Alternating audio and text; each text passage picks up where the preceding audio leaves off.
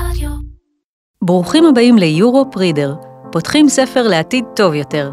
בפרק הזה ניקח אתכם למסע ספרותי בצרפת. הסיפור הבדיוני הקצר "האיש ששתל עצים" נכתב ב-1953 על ידי הסופר הצרפתי ז'אן ז'יונו.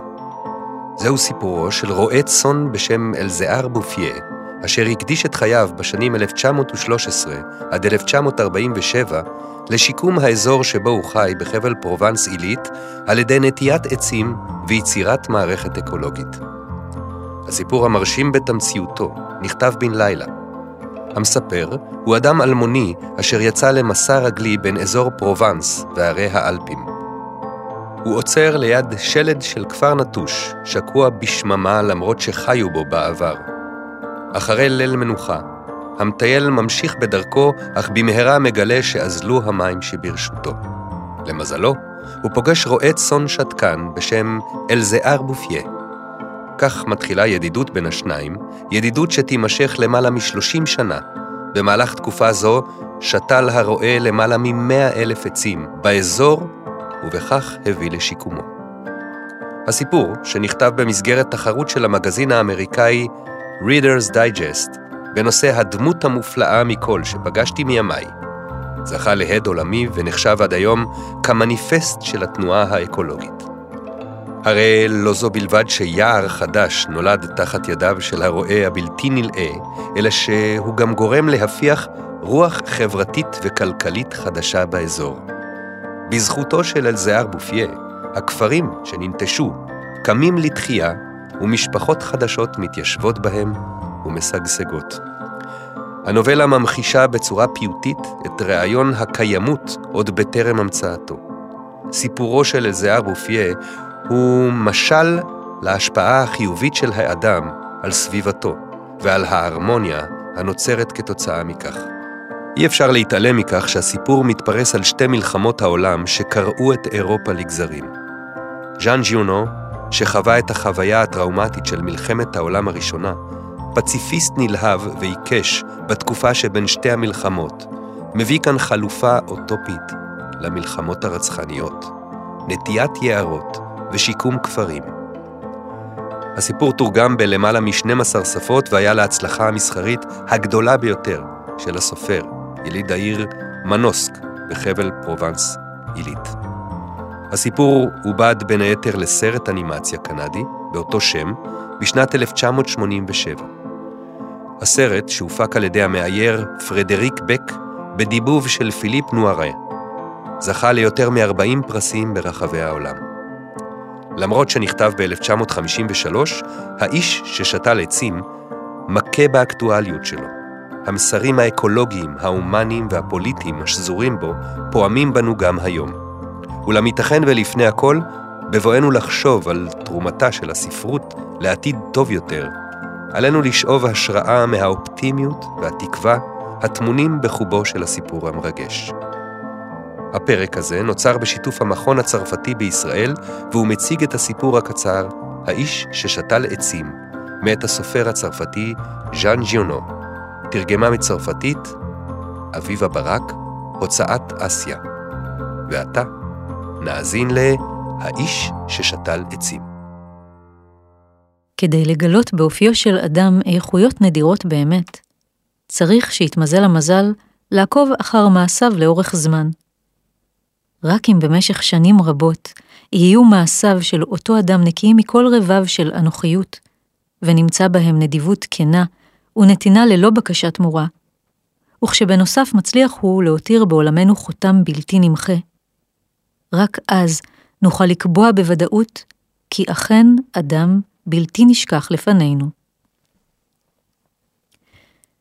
לפני כ-40 שנה יצאתי לטיול רגלי ממושך לאורך רכס הרים, מקום לא מוכר ולא שכיח בקרב תיירים, באותו חבל ארץ שבו מרכינות פסגות האלפים הגבוהות ראש, ונושקות לגבעות המישוריות של מחוז פרובנס. כל עת מסעי, חזו עיניי רק אדמה צחיחה ויבשה, אדמת בור חסרת צבע, אשר דבר לא צמח בה, מלבד עשב שוטה ואזוב פרא. חציתי את הארץ לרוחבה, ולאחר שלושה ימי הליכה מייגעים, מצאתי עצמי בין שרידיו של כפר נטוש. שובל של אור שמש עדיין נראה בשמיים, אולם בחרתי לחדול אותו יום מלכת, ולהקים בין ההריסות את אוהלי, מחנה ללילה. בנודי נותרו אך טיפות מעטות, והיה עליי לוודא כי אצטייד במים טריים לפני שאמשיך במסעי. שרידי הבתים סביבי אמנם הישרו כדרות ועצב, שכן דמו בעיניי לקן ציפורים שנתקפל על גוזליו, אולם נטעו בי אמונה כי מוכרחים להימצא בסביבה מעיין מים חיים, או לפחות באר מים מתוקים, שממנה שאבו בעבר התושבים את מימיהם. עם שחר התחלתי תר בין ההריסות, ואומנם עד מהרה מצאתי את הבאר המיוחלת, אולם לצערי, גם היא יבשה הייתה, עזובה, ממוטטת ומלאה בחול. הבאר, כמו חמשת הבתים שרוחות השמיים פרצו קרעים ברעפיהם, וכמו בית התפילה על צריחו הנטוי, שהשקיף ביובש על ההריסות, העידו, אילמים, כי החיים נטשו חבל ארץ זה. היה זה יום נאה של חודש יוני, יום שופע שמש, לא קופחת מדי, שיכול היה להיות יום נאה למסע רגלי, אך נודי הריק, והרוח ששרקה בזעם בלתי פוסק ובלתי נסבל מעל האדמה חסרת המגן, נוהמת ורוטנת מעל שלדי הבתים, כארי שהופרה במהלך סעודתו, לא בישרו טובות עבורי, או עבור כל אורח אחר, אילו נקלע היה לאזור. חמש שעות של הליכה עברו עליי וטרם מצאתי מים. מצבי היה כלאחר ייאוש. בשיממון סביבי לא מצאתי ולו סימן מעודד אחד שיהיה בו כדי לטעת תקווה, כי עתיד אני למצוא מים במהרה. עייף וסדוק שפתיים כאדמה הצחיחה שלרגליי, התקשיתי לשאת את ראשי ולהישיר מבט לפנים. ועל כן, כאשר ראו עיניי במרחק, צללית זעירה, דימיתי תחילה לחשוב כי לא דמות אדם היא, אלא גזעו של עץ בודד שענפיו יבשו. התחלתי פוסע לעברה, ואט אט התבהר לעיניי המראה. היה זה רועה צאן על עדרו, שניצב בדד, ללא נוע, ועדר של כשלושים כבשים קורע בשלווה על האדמה סביבו. הוא השקע אותי מים מנודו, ומאוחר יותר לקח אותי לבקתת עצים צנועה שנחבאה בכפל קרקע סמוך.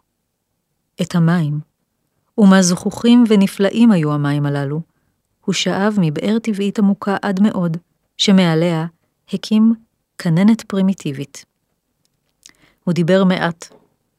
מאותם האנשים שחיים בדד אבל חשים בטוחים בעצמם ומשוכנעים בדרכם.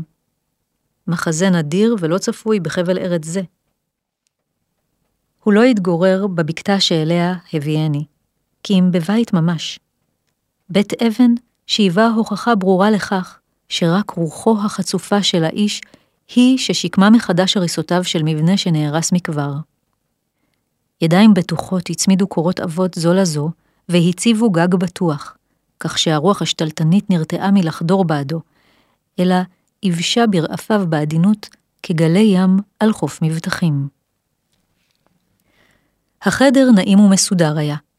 הכלים רחוצים, והרצפה מטוטט מאבק. הרובה מצוחצח ומשומן, וסיר של מרק התבשל לאיתו על האש. רק אז שמתי לב למראהו. לחייו מגולחות היו, וכל כפתורי בגדיו תפורים כיאות. בגדיו, למרות שישנים וכבר בלו מעט, הותקנו בהקפדה של יד מיומנת, עד כי התפרים, שנוספו עם השנים, הוסתרו היטב עד להיותם כמעט בלתי נראים. הוא חלק איתי את המרק שלו. ומרק נפלא היה זה. בתום הסעודה, הצעתי לו בתמורה מעט מהטבק שהיה בנרתיקי. אולם הוא סירב באדיבות, שכן מעולם לא אימץ את הרגלי העישון. כלבו חברותי היה, שקט כבעליו, אך לא מאותם כלבים מתרפסים הכנועים בפני אדוניהם. מתחילה הובן כי אבלה את הלילה במחיצתו. הכפר הסמוך היה במרחק של יותר מיום וחצי הליכה, ולא זו בלבד, אלא שהיטב הכרתי את טבעם של דיירי חבל ארץ זה. לא יותר מארבעה או חמישה כפרים היו שם, פזורים במרחק ניכר זה מזה, חבויים היטב במדרונות ההרים ובין צבחי אלונים לבנים. בקצוות המרוחקים של דרכי עפר נטושות. כפרים שבהם התגוררו עושי פחמים בתנאים קשים, משפחות צפופות סמוכות זו לזו, באקלים קשה, קיץ וחורף כאחד, שלא מצאו מפלט מקשיי היום-יום, אלא במריבות אישיות חוזרות ונשנות. שמעם יצא למרחוק כשונאי זרים המנוכרים לחלוטין למנהגי הכנסת אורחים. ביסוד חייהם הייתה כמיהה בלתי אפשרית להימלט מגורלם, לברוח מאותה דרך חיים כפויה. בנטירת טינה זה לזה, ובמריבות בין איש לשכנו מצאו מפלט רגעי מחייהם.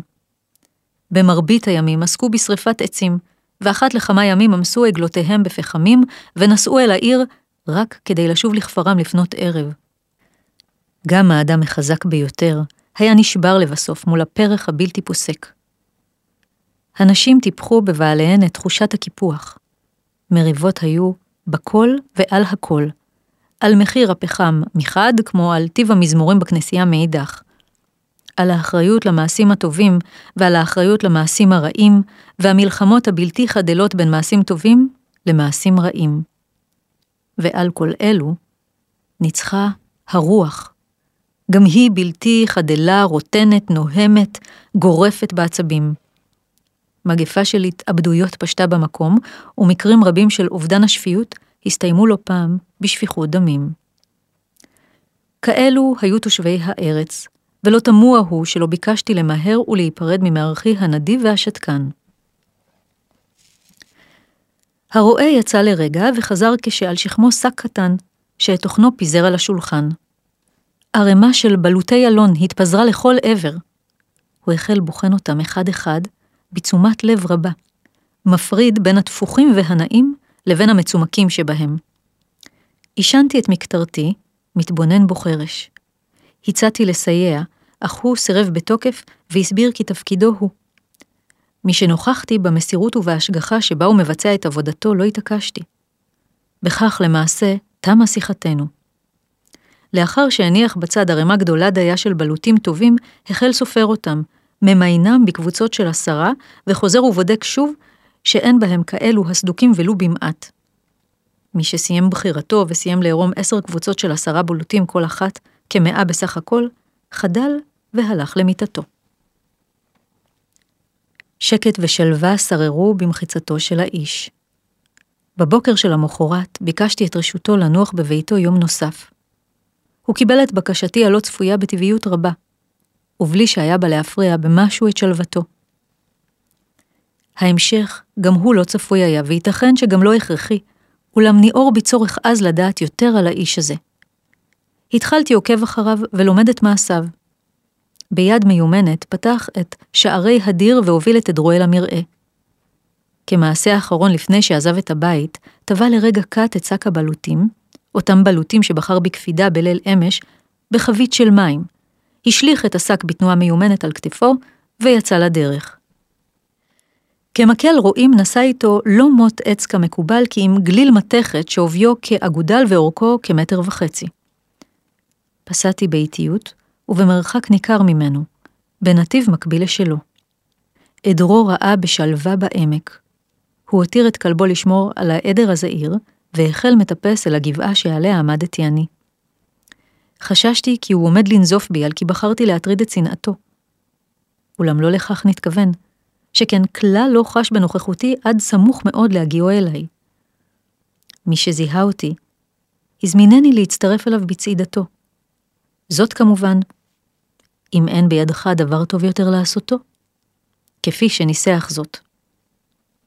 הוא טיפס, ואנוכי בעקבותיו, ובהגיענו לפסגתה של אותה גבעה, קרא על ברכיו ובחן לרגע קצר את האדמה בידיו. לאחר מכן דחק את קצה מוט הברזל שבידו, כ-20 סנטימטר אל תוך האדמה, קודח מעין בור צר ועמוק אשר בתוכו טמן בלוט אלון אחד ששלה מהשק. לאחר מכן קרא שוב על ברכיו והחל משיב את האדמה אל הבור שזה עתה חפר. הוא שתל עצים, עצי אלון. האם לך שייכת האדמה הזאת? שאל טיב.